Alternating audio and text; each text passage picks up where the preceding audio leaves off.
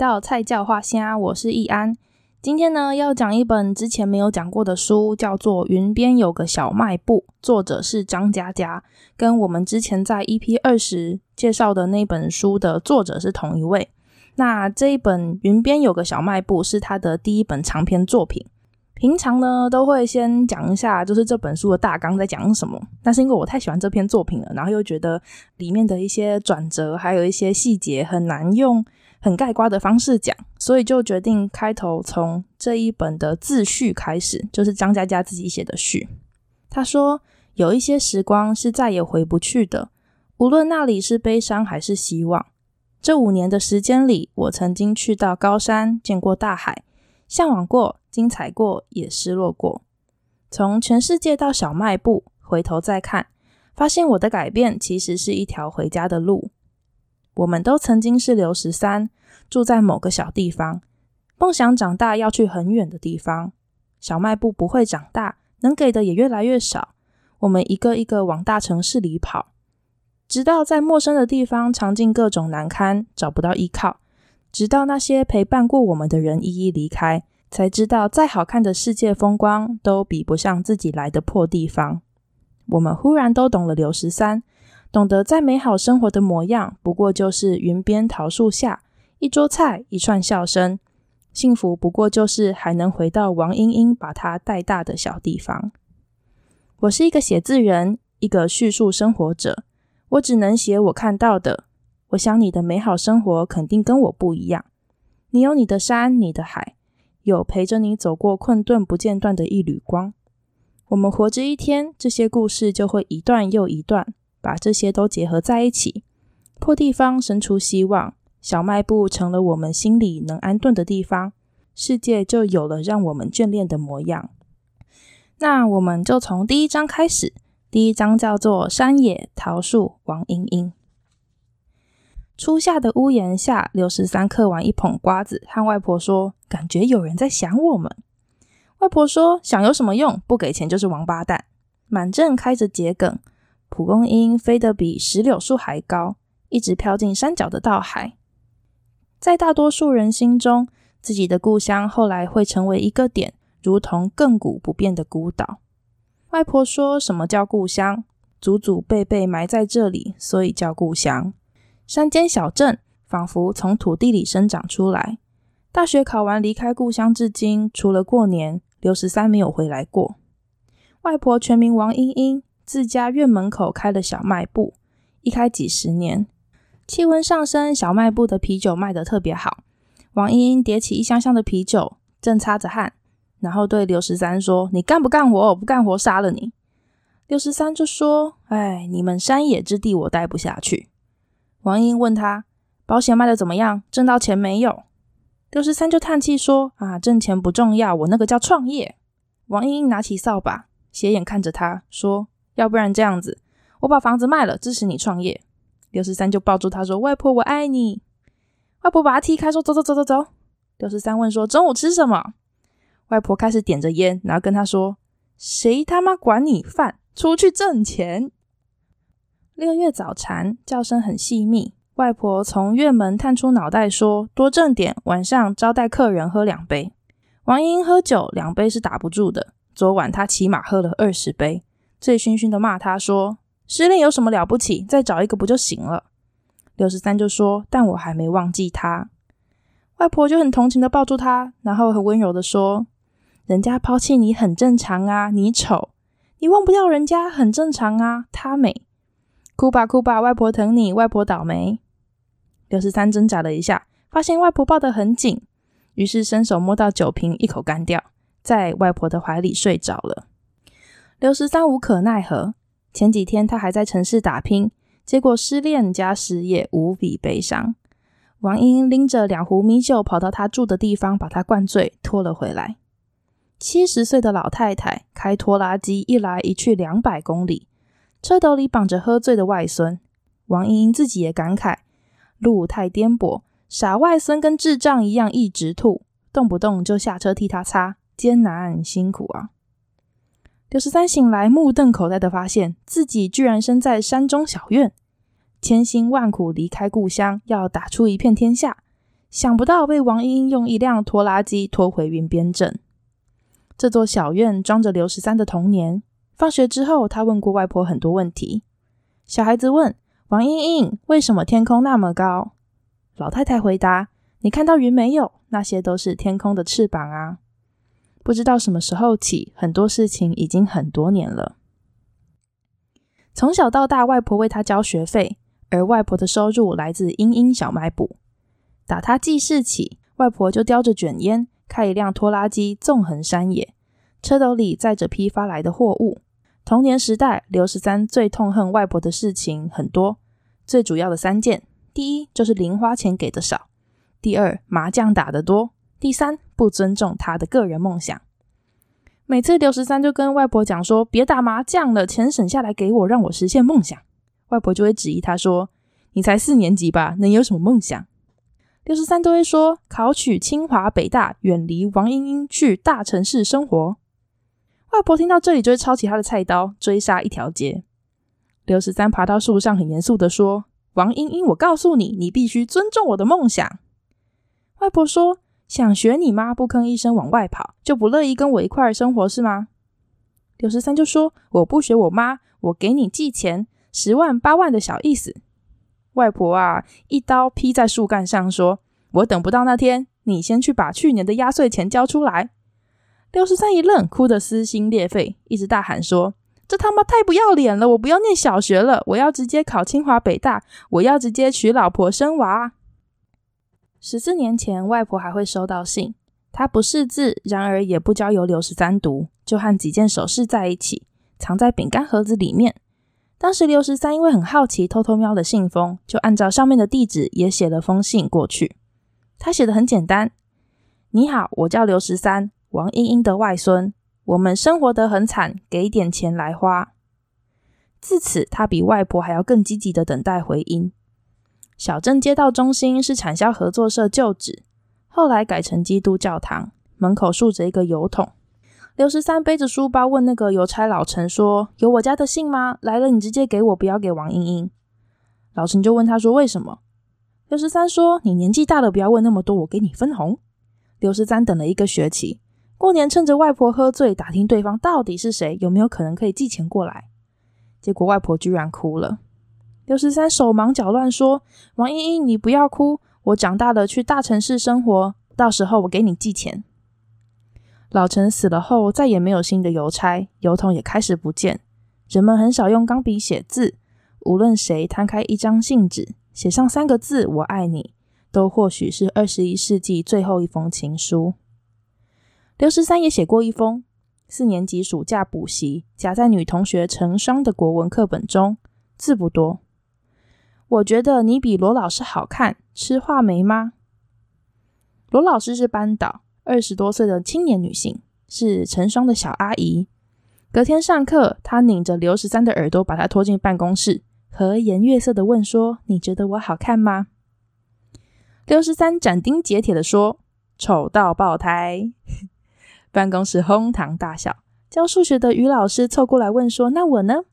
刘十三犹豫了一会儿，说：“罗老师可能要打我了，帮帮忙。”于老师说：“他打你是必然，现在就看我要不要打你。”结果刘十三说：“嗯、你比他年轻，丑的有限。”于老师就说：“走去走廊，贴着墙站到放学。”刘十三灵机一动，就问说：“你不问问我对校长的看法吗？”哇！办公室众人就停下手中的事，目光像探照灯一样的盯着他看。刘十三就吞吞口水说：“嗯，这孙子很没劲。暑假补习来这么多人，跟正常上学有啥区别？”结果啊，他就从教师办公室被拖到了校长室。校长倒了杯茶，刘十三就举起来喝。校长很震惊的看着他说：“这是我给自己倒的。”刘十三不慌不忙的吹开茶叶，尝了一口，说。苦不拉几的，有钱人都喝橘子水，那个甜。校长敲敲桌子说：“十三呐，你情书写的不行。”刘十三就鄙夷的瞥了校长一眼，说：“我把图书馆的书都看完了，你凭什么质疑我的文学素养？”校长嘿嘿一声，给他一本破烂的书，封面烫了好几个洞，四个楷体：“人间词话。”校长说：“过几天我考考你。”刘十三脑袋飞快转动，说：“一九九七香港回归。”校长说：“你提这干嘛？”刘十三声色俱厉，大声的说：“香港回归，天下大同！你这个封建余孽，还在读繁体字，是想造反吗？”校长默默放下茶杯，把书放到刘十三怀里，抚摸他的头发，认真的说：“你好好读，用心读，小鬼，读不懂，老子活活弄死你！滚！”刘十三出生在云边镇，是王英英的外孙，属于小卖部继承人。班上女同学流行写日记，刘十三对此很不屑。谁有他的本子秘密还要大？具体来说，也不算个本子，他用东信电厂的内部稿纸拼起来的。打开第一页，是妈妈曾经留给他的话，他一笔一画抄得很仔细。别贪玩，努力学习，长大了考清华北大，去大城市工作。找一个爱你的女孩子结婚，幸福生活。从第二页开始，同年六十三写下自己的计划：背所有课文，背不出来拼命背；学会做应用题，提前阅读国中课本，期末考试进前十。一行一行，如同一首永远写不完的诗。完成其中一条，他就打个勾。四年级期末考结束。光头校长在旗杆下擦擦汗，说：“祝大家欢度暑假。”满场学生一哄而散，唯一没溜走的是刘十三。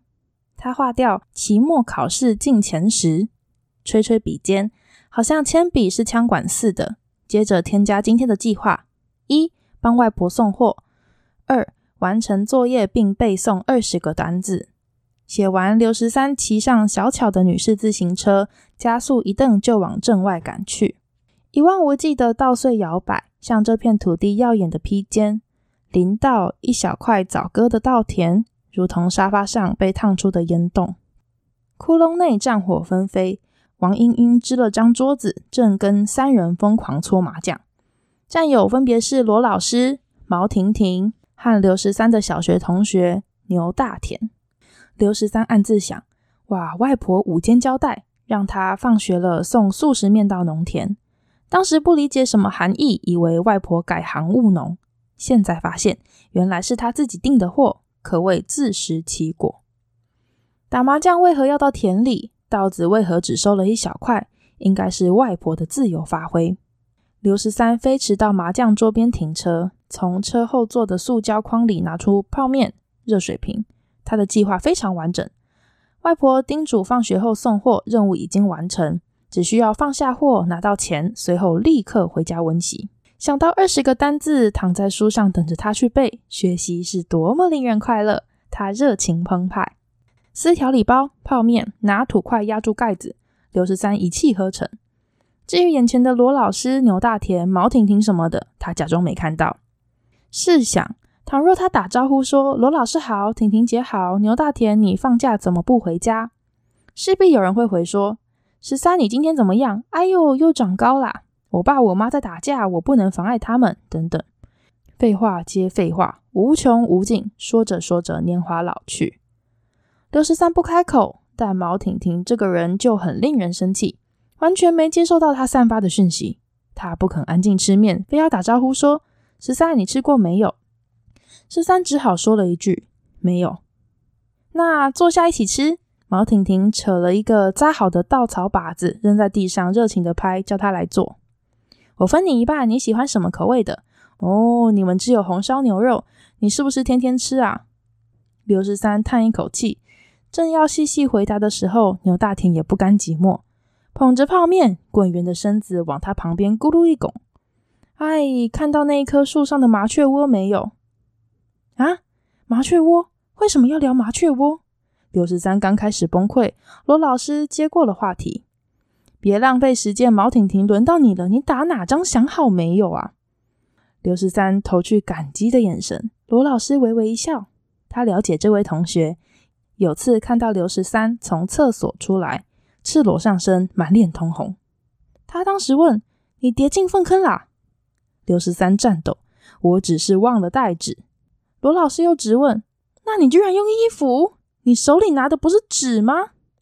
刘十三大吃一惊，抬头看着他讲说：“我在预习国中课程，这可是元素周期表。”知识之光照彻灵魂。罗老师当场发现自己失去了教师的威信。经过观察，刘老师发现了刘十三更多的奇异之处，例如他从不玩昂阿飘，对连环画嗤之以鼻，家里坐拥小卖部，却连个变形金刚都没有。罗老师二十年青春，从没见过如此自律的生物，从此对这个十岁的少年充满敬畏，觉得这孩子的童年算是毁了。当然，毁掉的孩子不止一个。此刻跟他一起拼麻将的小胖子牛大田，明明也是四年级，依旧打得一手臭牌。他将五筒丢得毫无机灵，以后绝对不会有什么出息。想到这里，人民教师罗素娟黯然挥手：“十三，你回去吧。暑假作业够不够？不够，我再给你加点。”牛大田没有听清楚，凑近大喊：“什么东西？我也要！”罗老师就说：“作业。”牛大田摇着头，赶紧挪开，说：“我不要。”六十三恳切回答：“你的作业太简单，我也不要，谢谢老师。”罗老师心态糟糕，吸口气，摸张牌，随后就丢妖姬。毛婷婷小声问：“不是轮到我吗？”罗老师一拍桌子，暴怒：“轮到你就轮到你，我把牌拿回来还不行吗？”王英这时大叫说：“妖姬不能收回去，我胡了，我胡了！”牛大田开始狂吼：“玩球必须收回去！老太婆有三个花，要死人的！”四个人开始打成一团，刘十三偷偷的要落跑，奔向他的自行车。挺好的，他们在遥远的田里打麻将，而他会钻进知识的国度，做个熠熠生辉的王子。刘十三刚走到田埂，背后传来王英英的啸叫：“站住，站住！我跟你一起走！”刘十三猛回头，稻田里面已经炸锅。罗老师按住桌饭说：“不能走，赢了别想跑。”牛大田不屈不挠，从其他人的泡面汤中捞点什么。王英一溜烟超过刘十三，跃上拖拉机，黑烟冒起。我到前面的路上等你，你快点去抢桌子。话音刚落，拖拉机突然就这样子开走了。等刘十三顶着桌子，狼狈地跳上拖拉机，再将自行车拉入车斗。天色暗沉淡蓝，远处群山如黛，透过墨色林道，能看到镇上灯光依次亮起，炊烟熏红了晚霞。王英英，你干嘛要跟我一起回去啊？王英英说。天黑看不清牌，瞎说！我现在还看得清课本耶。刘十三努力在拖拉机中保持平衡，用那张小桌子做试卷。你不是还没吃饭？莴苣笋炒肉，吃不吃？刘十三手一抖，把一个三角形都画成了爱心。你开稳一点好不好？王英大笑一声说：“我这个技术你放心，你知道的，我以前是三八红旗手。”车斗中的刘十三头晕眼花。恍惚看到星辰从天幕依次登场，他想着可能就是闲书上说的幻觉。幻觉很好，做梦也很好，一切远离现实的都很好。总有一天，他会忘记泥土的脚感，忘记现在纷飞的草叶，因为他将按照计划好好学习，三年国中，三年高中，然后上北大清华，到妈妈说的大城市去。他要看书，他要看看那个大城市是不是真的美得不像话，比院子里那棵桃树还美，美到去了就再也不想回来。而现在暑假开始，过几天刘十三会碰到一个女孩，名叫陈双。第二章，喂，打劫！有一次上课的时候，罗老师虽然迟到了，但进门的时候恬不知耻，就给自己鼓掌，说。同学们，让我们热烈欢迎新同学的到来。刘十三就看过去，门口的阳光被柳絮切碎，金线勾出小女孩的身影。陆老师就说：“这是我外甥女，重点小学三好学生，吓死你们！”小女孩走近，声音很好听。她说：“大家好，我叫陈双。”刘十三稚嫩的心揪了揪，人生第一次感到慌张，赶快踢了踢牛大田。小胖子擦擦口水醒来，看到台上的女生，惊为天人，马上站起来说：“你看，你看，她像不像赵雅芝？像不像陈怀秀？你说我还念什么书？娶了她，我就是乾隆。”陈双笑嘻嘻地说：“谢谢同学们的热情，我来自上海，是罗老师的外甥女，很高兴和大家一起度过这个暑假。”牛大田莫名其妙开始自我介绍说：“我。”我我我叫牛大田，耕田的牛，耕田的田。说着说着，哭到撕心裂肺。我也不想名字这么傻，还不是我爹没文化。牛大田情绪的复杂已经超出他的见识。罗老师推开小胖子，跟陈双说：“你就坐那儿吧。”刘十三就这样看着小女孩像梦境一般绑马尾、眉清目秀向他走来。毫无疑问，刘十三认为这场面会铭记一生。只是刘十三和牛大田一直以为他们是大雄。而陈双是天上派来的温柔静香，没想到陈双的角色原来是胖虎。陈双站在石桥上面大喊：“打劫！”石桥基本上是大家的必经之路，补习的同学们被一网打尽，胆小的蹲着抱头。牛大田环顾一圈，鼓起勇气跟他说：“你不可以这样，你这样是错误的。”陈双就说：“那你想怎样？”牛大田吓到说：“你这样是犯法的。”陈双继续说：“我就犯法了，怎么样？”牛大田张开嘴巴，憋了半天，说：“我、我、我、我原谅你。”刚走到桥上的刘十三来不及逃跑，就说：“陈陈双，你干什么？”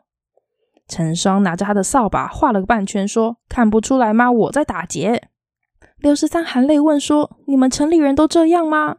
陈双叹口气：“也不全然是，我比较厉害一点。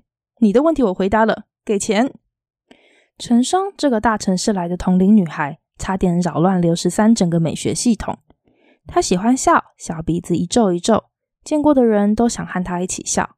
但她又凶又不讲理。牛大田迅速放弃和她结婚的念头，准备同她结拜兄弟，一起欺负全校同学。刘十三被欺负得最惨，却想保护凶巴巴的陈双。每当他笑的时候，就让他想起夏天灌木丛里的萤火虫，忽明忽暗。飞不远也飞不久，日出前会变成一颗颗露珠，死在人们不会注视的叶子上面。因为有一天，他终于知道，陈双和萤火虫一样，现在是亮的，但说不定下一秒就是暗的。又一次，刘十三被陈双打劫。陈双说：“你天天换着花样给我带东西，是不是喜欢我？”刘十三打了哆嗦。没想到陈双年纪轻轻，居然说出“喜欢”这个不要脸的词，断然的骂他说：“神经病才喜欢你。”陈双说：“刘十三打劫不靠谱，再这样下去，我们都快产生友谊了。”刘十三皱眉头说：“那怎么办？”陈双说：“我帮你把数学题做了吧。”刘十三就说：“不好，我将来还要用自己的实力考大学的。”陈双说：“你再喜欢我也没有用，因为我要死了。”我生了很重的病，会死的那种。我偷偷溜过来找小阿姨的。小阿姨说这里空气好，我可能明天就死了。我妈哭着说的。我爸抱着她。我躲在门口偷听，自己也哭了。陈双声音开始变得很低。他说：“所以你不要喜欢我，因为我死了，你就会变成寡妇，被别人骂。”刘十三没有回应，因为背上一阵湿哒哒。那么热的夏天，少年的后背被女孩的悲伤烫出一个洞，一直贯穿到心脏。无数个季节的风穿越这条通道，有一只萤火虫在风里飞舞，忽明忽暗。刘十三骑车骑到一半停车，嚎啕不止。陈双也哭着说：“你为什么要哭？”刘十三说：“我很怕死。”陈双也哭，他说：“我也很怕。”刘十三一直哭说。我一定请你吃顿特别好的。陈双擦了擦眼泪说：“你人不错，如果我能活下来，就做你女朋友。”暑假快结束了，暑假补习也快结束了。刘十三早就习惯等待，在这个小镇等什么，他从来不知道，只是没有等到。今天在等谁，他自己是知道的。那个小女孩被他打劫了一个暑假，今天没有来。再习惯等待，等不来依旧难过。那种难过，书上说叫做失望。直到长大后，他才明白，还有更大的难过，叫做绝望。刘十三跑去找罗老师，问他说：“陈双呢？”罗老师说：“他妈今天来把他接走了。”刘十三迟疑了一下，说：“他生病了吗？”罗老师望着他说：“你是不是知道点什么？昨晚他开始发烧，通知了他妈妈，他只能待两个月。山山水水的空气干净，说不定有帮助。”本来就是听天由命的事情，至少这个暑假很开心，你说对不对？罗老师喊住他，也递给他一张字条，说：“陈双给你的。”六十三打开是几行很短的句子：“喂，我开学了，要是我能活下去，就做你女朋友，够义气吧？”王英英年轻的时候嫁到外地，非常远，据说靠着海。丈夫去世后，她回山里，娘家人留给她这个院子。他的外孙很小的时候就学会了藏心事，然后藏着心事坐在阳台发呆。在他长大前，如果不是课本上的问题，只有王英英能回答：“外婆，我有爸爸吗？外婆，妈妈还会回来吗？”等他十岁，反而不问了，好像人生已经没有什么问题，他也会接受一切，就这样下去。这个夏天，一大一小两个背影坐在落叶里。六十三问说：“外婆，你去过外边的山的那头是什么？”外婆说：“是海。”六十三摇摇头：“这个你说过很多次了，我们省哪里来的海？你骗骗小时候的我还差不多。”外婆说：“真的是海。”走啊走的，就走到海边了。再坐船，能到一个岛上，周围全部都是海。六十三说：“外婆，你完全没有文化。将来要是我考不上大学，就回来帮你看店。”外婆说：“说不定我活不到那个时候。”刘十三说：“我一定能考上，到时候带你出去看看。”外婆说：“我年轻的时候早就晃过了，年纪大了还是留在老家吧。”祖祖辈辈葬在这里，这里叫故乡。刘十三听不懂，也不再问问题。过了很久，扭头看到外婆已经叼着熄灭的烟头，靠着墙壁睡着。刘十三拿出随身听，里面录了几句话，而这几句话写在他一切计划的扉页，字字工整，笔画清新，比座右铭还要刻骨铭心。他点了播放键，早就遥远的声音响起来。只有录下的这几句对他来说那么熟悉。十三，妈妈走喽，你要听外婆的话，别贪玩，努力学习，考清华，考北大。妈妈希望你啊，去大城市工作，找一个爱你的女孩子结婚，能够幸福的生活下去，越幸福越好。十三，妈妈对不起你。今天分享了开头的两个章节。我猜大家已经多少感觉到，刘十三的人生并没有想象中那么顺遂。他活得比谁都还要努力向上，自律而且有目标。但是随着故事一路发展下去，大家会发现他并没有因此而成功，反而在一次次失败和被拯救的过程中，一事无成，而且又懦弱，却同时一如既往的善良温柔。我觉得这个故事最大的魅力在于啊，就是我们某种程度上在《云边有个小卖部》这本书里面，多多少少看到了自己的影子，或者在刘十三的生命中出现过的那些角色中，隐隐约约看到了自己身边某些人的模样。这本书总共有十六章。那当然，还是希望之后会慢慢的把整本书的故事都交代完，只是穿插在平常的节目中，可能会花费不少时间啦。所以大家如果有兴趣，想要赶快知道故事发展的话，就很鼓励大家直接找书来看。那今天讲的这两个章节，其实也已经删减了很多片段，然后尽量就是交代成比较不影响整个剧情，还是可以知道整个剧情发展的样子。